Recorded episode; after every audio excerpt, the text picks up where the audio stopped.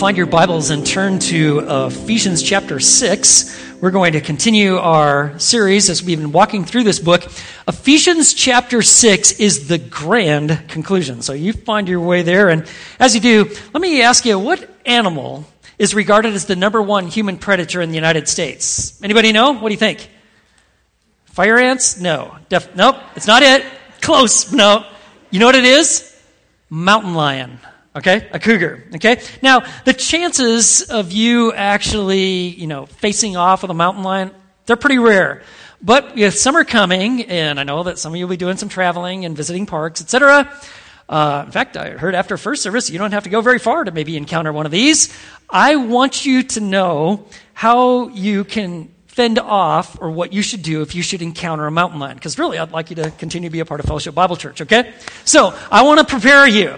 Uh, you might want to take some notes just in case, all right? So, first thing you want to do, and this, you've got to be kidding, but you need to stay calm, right? You want to be calm, even though everything about you is like, ah, go into panic mode, start shrieking. Whatever you do, never turn your back, okay? Because mountain lions, they always go for the neck and the head. And you turn your back, guess what? You're done, right? That, that is a quick way to end it all. So you remain calm. Um, you want to make yourself as big and as loud as possible, okay? You lift your hands up, you got a backpack, maybe you got a walking stick, whatever it is, and you want to be loud, not shrieking, but loud, okay? You want to appear intimidating. If you don't think you're very intimidating, try to at least appear intimidating, right? Um, you try to give the cougar a way of escape, okay? Uh, if you see a cougar, like, feeding or with its young, do not like, oh, these cute little kittens, I'm going to pet them. Bad idea, okay? It's, it's going to be over. You're going to bring out the, roar, the worst out of the mountain lion. You never ever want to run away, okay? And you never want to turn your back. So I know that some of you are very fast runners. In fact, I saw some of you at the 5K Mission Waco race yesterday, and, and you're very fast, right? But do you think you're faster than a mountain lion? So think about how fast you run, even on your best day. I looked this up this morning. Do you know what the average, human average is of how fast they can run? It's actually kind of pathetic. It's six miles an hour. Ugh, okay? We can do better than that. And uh, there's some that can, but six miles an hour. Do you know how fast a mountain lion can run? 40 to 50 miles an hour, okay? You do the math, okay? Even on your best day, you, you can't escape a mountain lion if they charge you. And if you start running, like, I think I can outrun the mountain lion, which is a terrible idea, uh, that reminds them of their favorite prey, deer. Because when deer see mountain lions, what do they do? And they start running away, and guess what the mountain lion attacks because their neck is exposed. Game over. I'm telling you this because this is what you need to do. Now, you, you, you slowly back away, you're making yourself large. Uh, you could throw things at it so that they're like, oh, I'm not sure I want to mess with this gal or guy, right? But if they should charge you, you need to fight for your life. And I, I assure you, you, your life is at stake at this point. And there are actually plenty of people that have actually fended off a mountain lion. You never want to crouch down, don't want to expose your back or your neck, but use whatever you got. Sticks, rock, knife, frankly, at this point, uh, having a gun and knowing how to use it would be a great idea, right? But you want to do whatever it takes. Someone's going to win that battle, okay? And so uh, I tell you this because I want you to be prepared. Now, what do you think the odds are that you're going to be attacked by a mountain lion. You know what they are? One in a billion. Okay, because I saw you guys taking notes, okay, and you're like, what, what, okay, what am I supposed to do? Are you serious? Okay. Do you know, though, there is another adversary? And the odds of you being attacked by this adversary, this predator, a lot higher. In fact, the odds, a hundred percent. And the adversary I'm speaking of is the devil. Satan himself. And when you come to Ephesians chapter 6, this grand conclusion, after everything that has been written, you find out how God has revealed this war that we are in. And in it, he talks about Satan's strategy and the Savior's resources. I want you to know to the degree that you understand and apply this text is the degree that you're going to live in the victory and the triumph of Christ. If you are unfamiliar, you don't pay attention, or you don't think like this really is all that important, I want you to know there are significant consequences to your life. And so I want you to know all that we have. And I, if you think about this world in which we live, it is a fallen world. And frankly, we have this flesh that just yearns after sin. What is up with that? Why, why do we, why do we yearn after it? And, and these temptations seem so like, oh, that's really interesting. I think I can learn more. And then furthermore, we got this formidable foe. How is it that we can actually stand strong? How can we experience victory in Christ when there is just so much against us, even within us? Friends, this passage, and we're going to spend several weeks going through it, this is how it's done. How does our relationship with Christ make all the difference in the spiritual war that we face? The first thing I want you to see in verse 10, chapter 6, is that we need to be strong in the Lord. Take a look. He says, finally, be strong in the Lord and in the strength of his might. Be strong. This is like a spiritual battle cry. It is a call to arms. So for every person out there that's kind of just living in complacency and lethargy and just like barely functioning and awake, it's like, do do, do, stand firm in the Lord. It's this strong in Christ. It is a call that you're in a war and you need to wake up and you need to be ready. You need to be strong in the Lord. Now, we're going to be talking about the adversary. And there are times we're, we're going to, we're going to be talking some pretty difficult stuff. It's going to be very quiet here at some points. But let me remind you where the victory is found. It is found in Christ. Jesus Christ, the eternal Son of God, He enters into humanity. He lives a perfect life. He is the per- perfect sacrifice for sin. And He rose again on the third day and He defeated sin, hell, and Satan. He is where the victory is. But I want you to know that even though the victory is secure, there is a war that's taking place in this life. And what we're going to talk about in these next few weeks is how to experience that victory. But it's all found in Jesus. Jesus isn't a nice thought, familiar with him, glad he's done some things for me. You need to know him personally especially when you face the challenges. Like it says in Hebrews chapter 4 verse 15, for we do not have a high priest who cannot sympathize with our weaknesses, but one who's been tempted in all things as we are, yet without sin. Think of it. Jesus, when he walked this earth, he was tempted in everything. Everything that you and I are tempted with, guess what? Jesus has also been tempted, and yet he never sinned. That means that we can find strength in one who knows victory and provides victory. And so he says, be strong in the Lord. And you're like, well, how do you become strong in the Lord? I'll just tell you real simply. You need to invest in your relationship with him. Okay? You're eternally secure, right? But you need to invest in your relationship with God. That means you need to talk with him. Read the Bible. Learn about him. Learn of his truth. He's given it to you. Confess your sin, not just on a Sunday morning, but anytime you've sinned, you should take that to God. Worship, serve. So you, you invest in your relationship. You need to know your identity in Christ if you're going to be strong in the Lord. That you're not defined by your past, your mistakes. You're not defined by your successes and your achievements. You're defined by Jesus Christ and Him resurrected from the dead your identity is eternally wrapped up in Him. And third, if you want to be strong in the Lord, you've got to involve yourself with His people. You know, we know that, like, for physical health, there are just certain things that you do, right? You should eat healthy, you should work, exercise, get some rest, and sleep. I mean, we know that. Some of us are better than others in some of these categories, but we know that that's what a healthy life would look like, right? I want you to know that just like there are physical practices that we have, there are spiritual practices, and I just gave them to you. You want to be strong in the Lord. You are going to find yourself, though, tested. And we need to learn to go to God rather than going it alone or just giving in. Because there is a war going on, and God wants us strong in Him. And so you're in the war. Whether you seem to realize it or not, but hopefully after today's message, you're like, oh, I am definitely in the war, and I see the implications of it. But I want you to know I am. And I, I sense this greatly.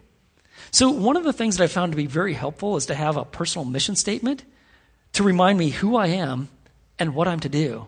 When I'm facing unknowns, difficult situations, I'm like, or I'm not sure what I'm supposed to do, I just remind myself of my personal mission statement, which is simply this to walk joyfully and confidently with God and to love and lead others in the life we have in Christ.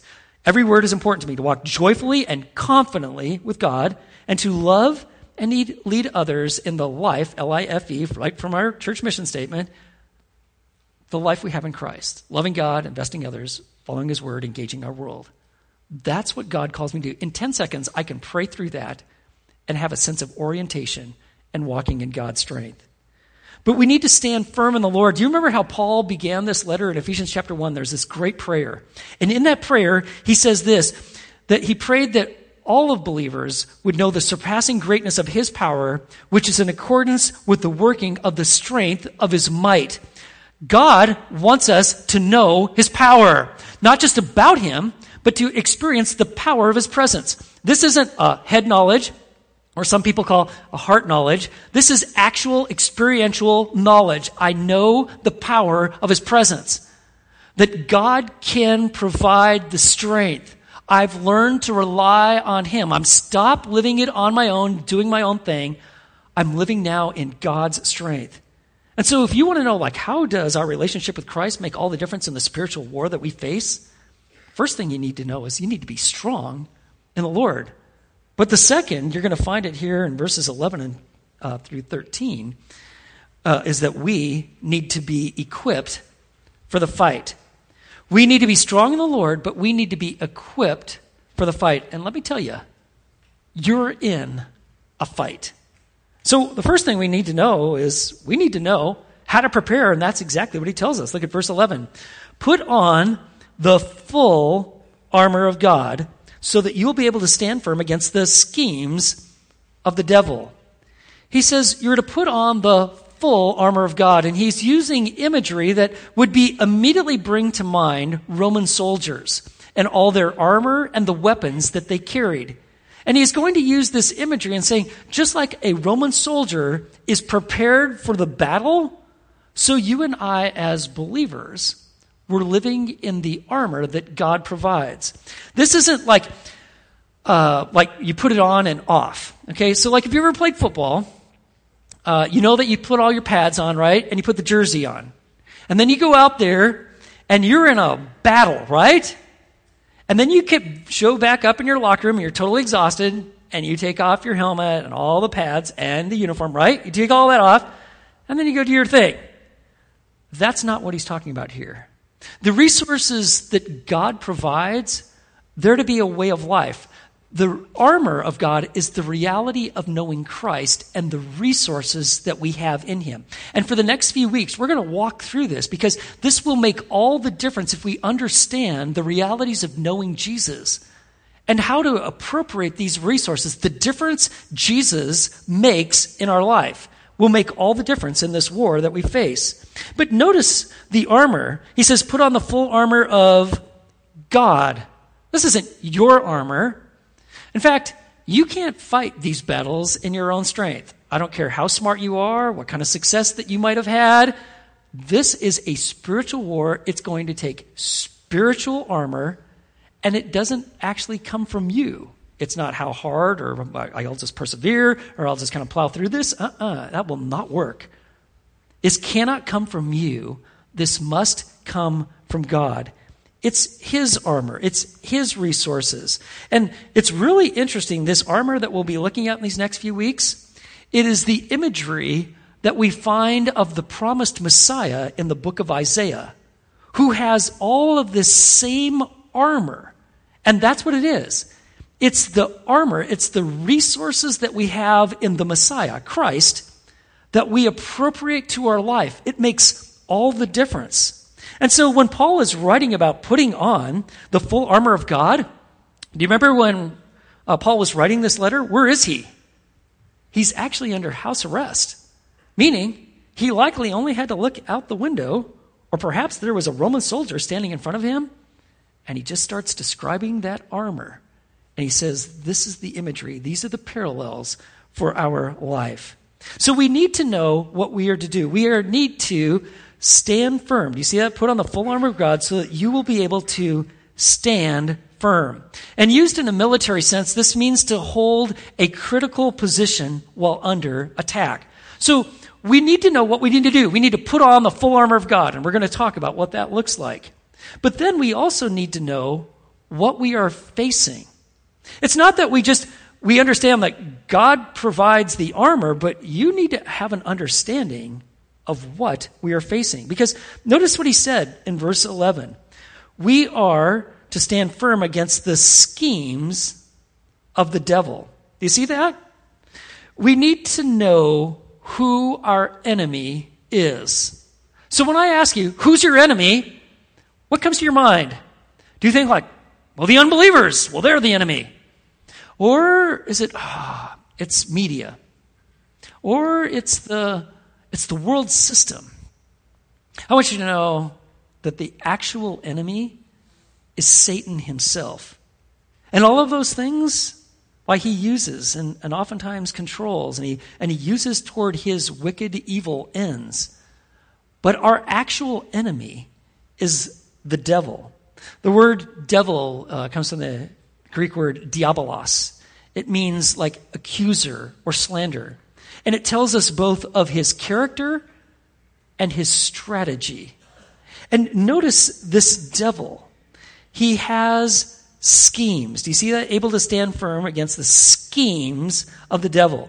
This word is the Greek word methodia. It's where we get our word method, method from. And it was used oftentimes of wild animals who were cunning and by stealth would just come upon their prey, their unsuspecting prey, and attack and devour them. These are the schemes. And so when it comes to the devil, just a little bit, bit of background on here. First of all, you need to know that, well, it's just this big war between God and Satan, and they're on equal terms. Actually, not. Scriptures are clear to show us that Satan is actually a fallen archangel, one of the chief angels. And what happened was he, his heart became so full of pride, and that pride wanted him to have the position of God. And so he leads a revolt, and it seems to be about like a third of the angelic realm uh, actually join him. They're now called demons. They're involved in the exact same deception. They're, the the devil is not on equal par with God the Father or on equal par with God the Son. Actually, the if you want to know like equal par, what would be his peer would be like Michael the archangel or Gabriel. And so there's this war that is going on. God is fully in control. He allows this evil. He in fact allows this fall. And if you think about it like, wow, you see perfection in the garden, and then you see this fall going all the way back to Genesis chapter 3, and you have sin and all the wreckage that takes place. You have Jesus coming. He's living. He dies on a cross, rises again, and then you see the establishment of the church, and then you come to the book of Revelation, and you see that indeed Satan has an eternal end. You can read about it in Revelation chapter 20. But why? Why would God allow all this fallenness and sin and wickedness and evil and Satan to have all this like roaming and creating all this havoc? It's because the fullness of God's character is put on display. Savior, salvation, grace, mercy, justice through this. And these things will be eternally celebrated. We see it in, uh, in, our, in our earthly experience. We read about it in the text, but these will be the celebrations of heaven as the grand character of God is exalted and put fully on display. But there are these schemes, this deception that he brings about.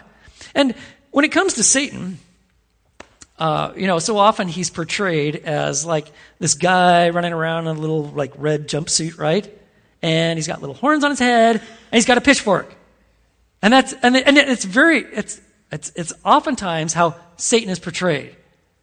And Satan, I think, loves that he's portrayed that way. Because that's just like a cartoon figure, uh, figure right? You can't take that seriously, right? Uh, I want you to know that how Satan functions and works, it's kind of like the opposing football team. Do you know all of those guys, all those coaches? They're watching game film. That's what this looks like. And, and they're studying their opposition. They know all of their propensities. They know where their weaknesses are. They know that if, if they move even in a particular way, that they're likely going to be going in this direction. They study game film just so they can read their opponent. Why don't want you to know that Satan and all of his demonic realm, they're like studying our game film. They know your history. They know your weak spots and your patterns of sin. And frankly, they're very good at understanding this. This isn't their first go around, they're a formidable foe. I remember years ago as a new believer, I came across a book by C.S. Lewis called The Screwtape Letters. And it's a satire. It has these this guy named Screwtape. He's he's kind of like this demonic devil who trains others, and is one of his trainees, his nephew named Wormwood. And in these 31 letters that he writes, and this is all just a satire, okay, this, this didn't actually happen, but it's actually pretty insightful, is that you begin to see like how this might play out. So like Lewis in his introduction on this, he writes this, there are two equal and opposite errors into which our race can fall about demons. One is to disbelieve in their existence. The other is to believe and feel an excessive and unhealthy interest in them. They themselves are equally pleased with both errors with the same delight. And just to like kind of give you like a brief excerpt, like, well, what does this even look like? I'll just read you just a brief couple sentences. Screwtape, he's writing to his demonic trainee, Wormwood, and he writes this. It is funny how mortals always picture us putting things into their minds. In reality, our best work is done in keeping things out. Isn't that the case? We oftentimes really actually know what to do and what is true. It's just that we just we don't think about it and we don't act upon it. The scripture tells us about our struggle. There are the schemes of the devil. And notice what he says in verse 12. You want to know what we're up against? Verse 12 For our struggle is not against flesh and blood, but against the rulers, against the powers, against the world forces of this darkness, against the spiritual forces of wickedness in the heavenly places. Struggle in the in secular Greek, this oftentimes referred to a wrestling match, although it could refer to a battle. But it tells us that this is personal. There's going to be a personal struggle. A fight is on. And our struggle, though, is not against flesh and blood. In fact, he says it's against the forces of wickedness in the heavenly places, in the heavenly places, the spiritual realm. This is the unseen war that is taking place. It takes place at this very moment. We can't see it. At times we might be able to perceive it, but we know it exists because scripture records it. And we see all the evidence for it there are these rulers, powers, powers. Um, this isn't meant to be like a catalog where you can like, oh, okay, here are all the categories, and I'm going to figure this all out and, and put, well, this demon is really more in this category. No, this is meant to show you that this is organized, it's complete. It's not meant for you to like kind of catalog them in all these different divisions. But we are to understand about this formidable, formidable foe. He is at work in a variety of ways. It represents spiritual powers, human beings that promote paganism and the occult, various other ungodly and immoral movements. You know, like, like this whole LGBTQ plus radical agenda. How much you know this is in complete opposition to God and His truth? And you're like, wow, where's this source from? I want you to know it's not the people that are evil that are doing this. It's what the devil is doing through them. It's like they're duped. They don't even understand.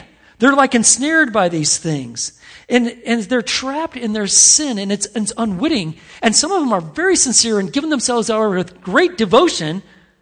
It's just that they're blinded and they're moving in an anti God direction.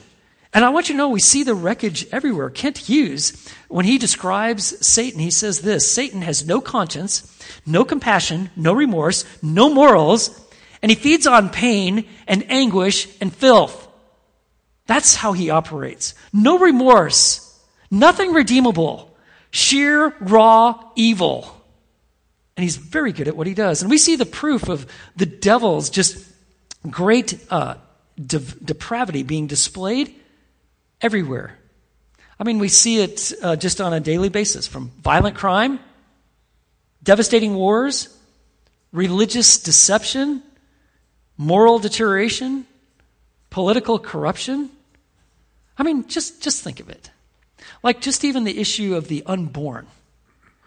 Everyone would know, like, this is a baby, right? You just look. It's very evident. Where do humans come from? The only way they come is this way. And yet, well, it's a political issue. Is it? And yet, I want you to know there are millions of people that, that they're highly intelligent, but are completely confused and baffled by this issue and just will subscribe to a position that is clearly in direct contradiction to the evidence before us. And we don't have to look very far. I mean, we look at our own marriages, families, neighborhoods, our churches. There's like wreckage everywhere. What is going on? And this battle leads to all sorts of brokenness broken relationship, broken homes, divided churches, uh, addictions, bitterness, despair, depression, uh, depressions, violence. It's everywhere. And we're like, what is going on? Why, it's all the outworking of this war. It is the schemes of the devil, and it's creating a lot of destruction. And this Satan's schemes to attack the followers of Christ, I want you to know, are, are pretty broad. And what I'd like to give you are the what I'm going to call the killer D's that the devil uses to bring defeat to the children of God. And these aren't in any particular order, but you need to know what you're up against when it talks about the schemes of the devil. Likely, these are going to sound way too familiar. For some of you, this is going to be a huge eye opener. You're like, oh my, I see that. And I will tell you, though, it seems that if, if you're just kind of complacent, you're just kind of floating along in life, you're not taking your spiritual life very seriously, you're certainly not strong in the Lord, you're just kind of floating. I want you, you, you can't lose your salvation. You, God gives eternal life, right? When does eternity end? It doesn't. He offers and gives eternal life, eternal salvation. But if you're pretty much just kind of neutralized, it seems as if Satan is just very happy for you to see kind of bumping along, just week after week, month after month, year after year. But if you are taking your faith seriously, if holiness means something to you, you really actually have a desire to people that know Jesus. You want to see the disciples made around the nation. You got a vision for God's glory for this world. It's like there's a target on your back. And let me just give you the killer D's that the devil uses to bring defeat to the children of God. First one, doubt. The devil's supreme desire is get people to doubt God, his goodness, his love, his mercy, that he is going to uphold justice. It's just to get you to a place where you're like, hmm, I don't really know how loving my father is because look at my circumstances or these things that have happened. Let me give you another one denial. If Satan can convince you that he doesn't exist or that he doesn't have an agenda, let me just tell you this. He's got you by the hand. You don't even know it. He owns you, He's got you by the hand. Another is discouragement. Whether it's just our fear of criticism, uh, life isn't working out the way we want it, we've got this equation, and these parts don't make sense, and I'm, I'm upset, I'm discouraged, I lack personal fulfillment.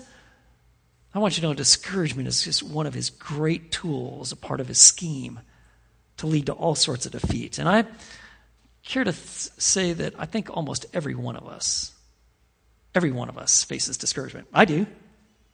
Like, you got to be kidding me. Are we really doing this? And is that, am I really seeing this clearly? And why is this happening? What part of his schemes? Let me give you another discontentment with all that God has provided, right? And we just had a prayer time where we are just thanking God for all of his blessings, right? And his goodness is running after me. We just sung it in worship, right?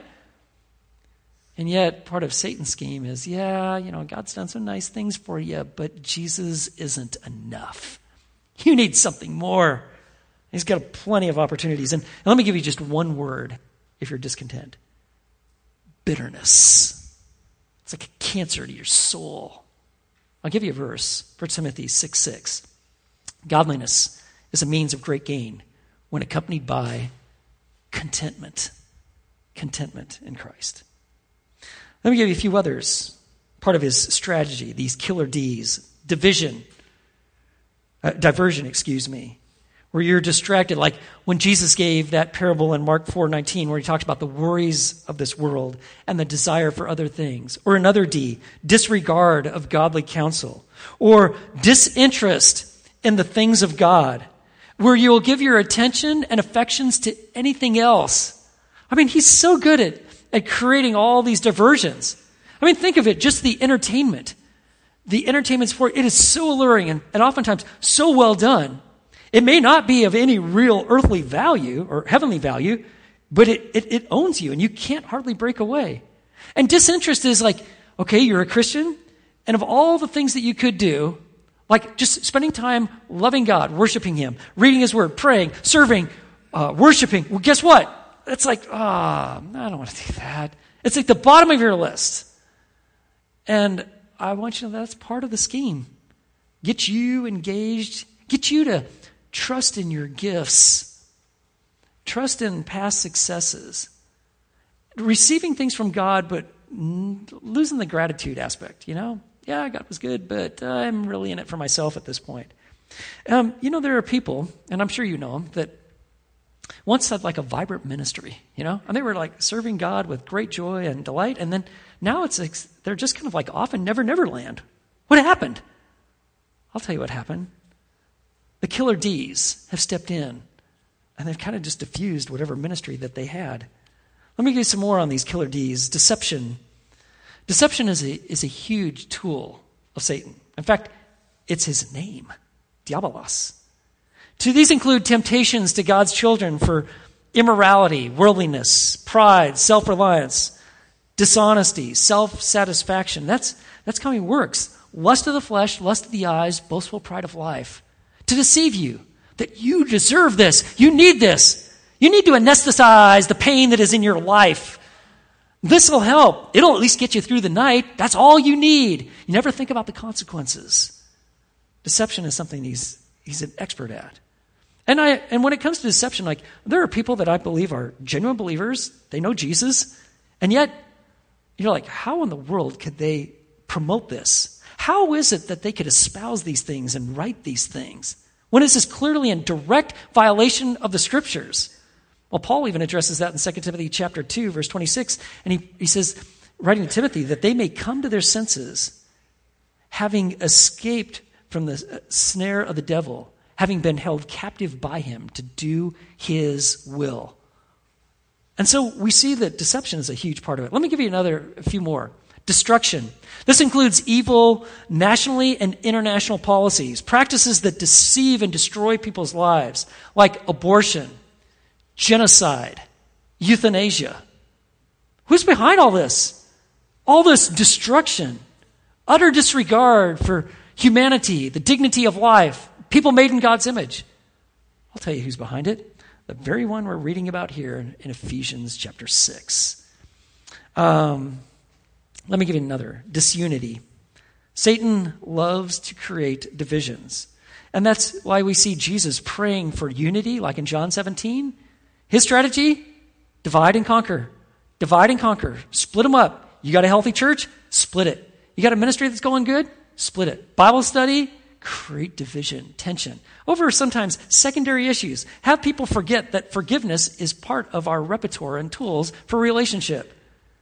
And then you, see disunity, uh, it creates all sorts of destruction afterward. Let me give you a few more. Doctrinal confusion, where you have Christians that no longer really understand the Bible. In fact, they don't really read it. And so they're confused on all sorts of issues from salvation to sanctification, authority of God's word, morality, heaven, hell, second coming, who God is. And most supposed evangelical Christians are now confused on primary Orthodox key issues. They just, they don't even know what's in the Bible. They go to churches that rarely even teach the scriptures. They reference a few Bible verses. And so they just kind of like, well, I think God is like this, or God means this to me. And like, I'll just go with that, even if it's in contradiction with the word. Where does that come from, this doctrinal confusion? It's one of the killer D's of the devil. I'll give you a few more. And this duplicity, I think is one of the greatest successes of Satan. See, throughout history, the history of the church, Satan has populated the church with religious unbelievers and believers living disobedient lives. And I, I, think it's one of his greatest successes. I'll give you one more disobedience. To get you to disobey God's word. God says, Love, you're going to choose the path of hate. God says, I want you to live in truth. You'll buy into falsehood. Everything that God promotes and says, this is the way to live, disobedience says, I think I'll do it my way. I think I got a better idea.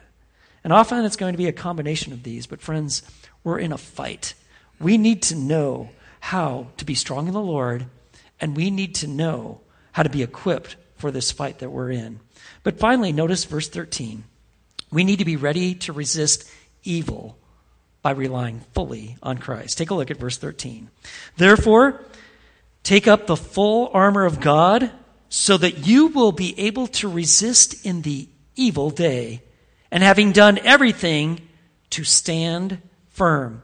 So he's saying, I want you to live in the full armor of God. Take up, describe, it's a military term for preparation for battle. And this is what God is calling us to in this text. You're in a fight. You need to be prepared. Take up the full armor of God. And you're like, well, how does one do that? Well, you read about it, okay, and we're going to study it deeply. You want to request help in prayer, and you want to then refocus your thoughts on God and His truth. You want to be able to stand firm, to be able to resist. And it portrays Christians in a battle, in a spiritual battle, battle, but they're doing it together. You see that word you there in verse 13? I'm going to guess you've always taken that singular, like, oh, that you, that, oh, me as an individual. But actually, it's plural. And it means all of us together. If you're going to be the Lone Ranger and I don't really need the church, and the pandemic has told me that I can just kind of watch church at ever, uh, and I don't really have to be involved in one, you are at risk. That is really how you're going to get picked off.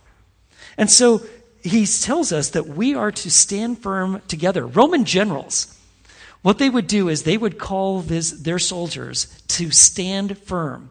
And the reason that the Roman army was so successful is that they had figured out that if a general could command his legions and to form one unified force, where they all were together, they never once capitulated, didn't run, didn't break ranks, that they would be pretty much uh, invincible when they were on the battlefield. And that's how they functioned.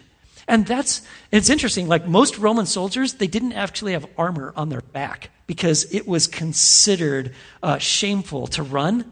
And so this is what it kind of looked like when they were all together. And so, like, if you turned your back, you probably were going to die. So you stayed put and you stood firm and you stood together. And that is the rally cry of this text. To stand firm a military term meaning to stand your ground. I'd like to ask, is there just anybody here that is willing to stand firm? Stand firm in our church together. Standing firm in your family. We need some Christians that will stand firm in our schools, not capitulating, not melding into the woodwork. What about your job? Are you standing firm? This text tells us we're in a fight and that we are to stand firm. And I'll tell you that Satan, if Satan will come after Jesus with his temptations, remember that in Luke chapter 4? And it said that, you know, after Jesus passes all the tests by referring to the Word of God and not giving in, it says that the devil left him for a more opportune time. If Satan's going to come after Jesus on his earthly life here, get what? Get ready. He's going to come after you.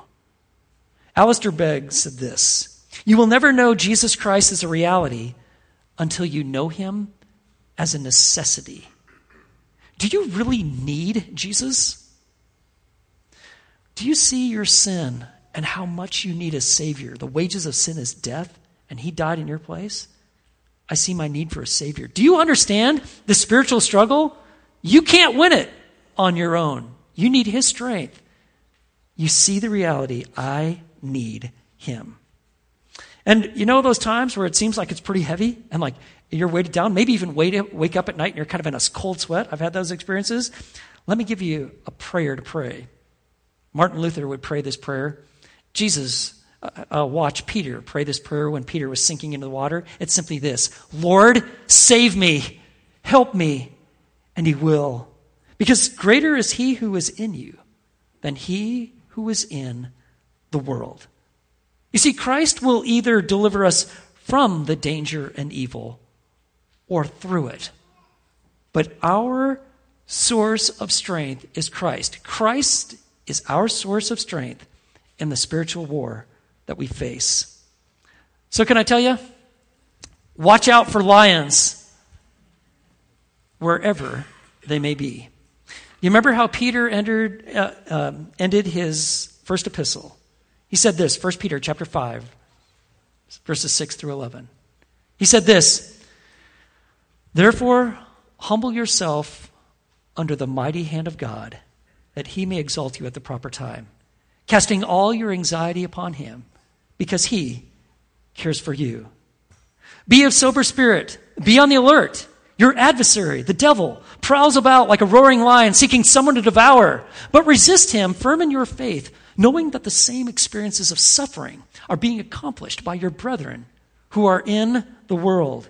And after you've suffered for a little while, the God of all grace, who called you to his eternal glory in Christ, will himself perfect, confirm, strengthen, and establish you.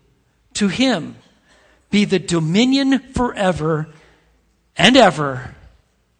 Amen. Let's pray. Lord, we want to thank you for this passage of Scripture.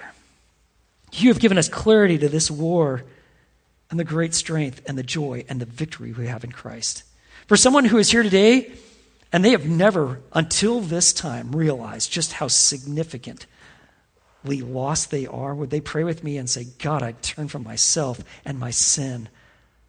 Those killer D's, they have destroyed my life. I need you. I'm asking for forgiveness and relationship with Christ. I believe in him. Lead me, Lord. And Lord, for all of us who do know you, Lord, we ask that we would stand strong in you, that we would see your power work, working even in our weaknesses.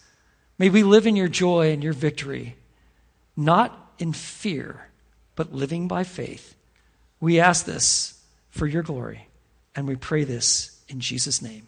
Amen.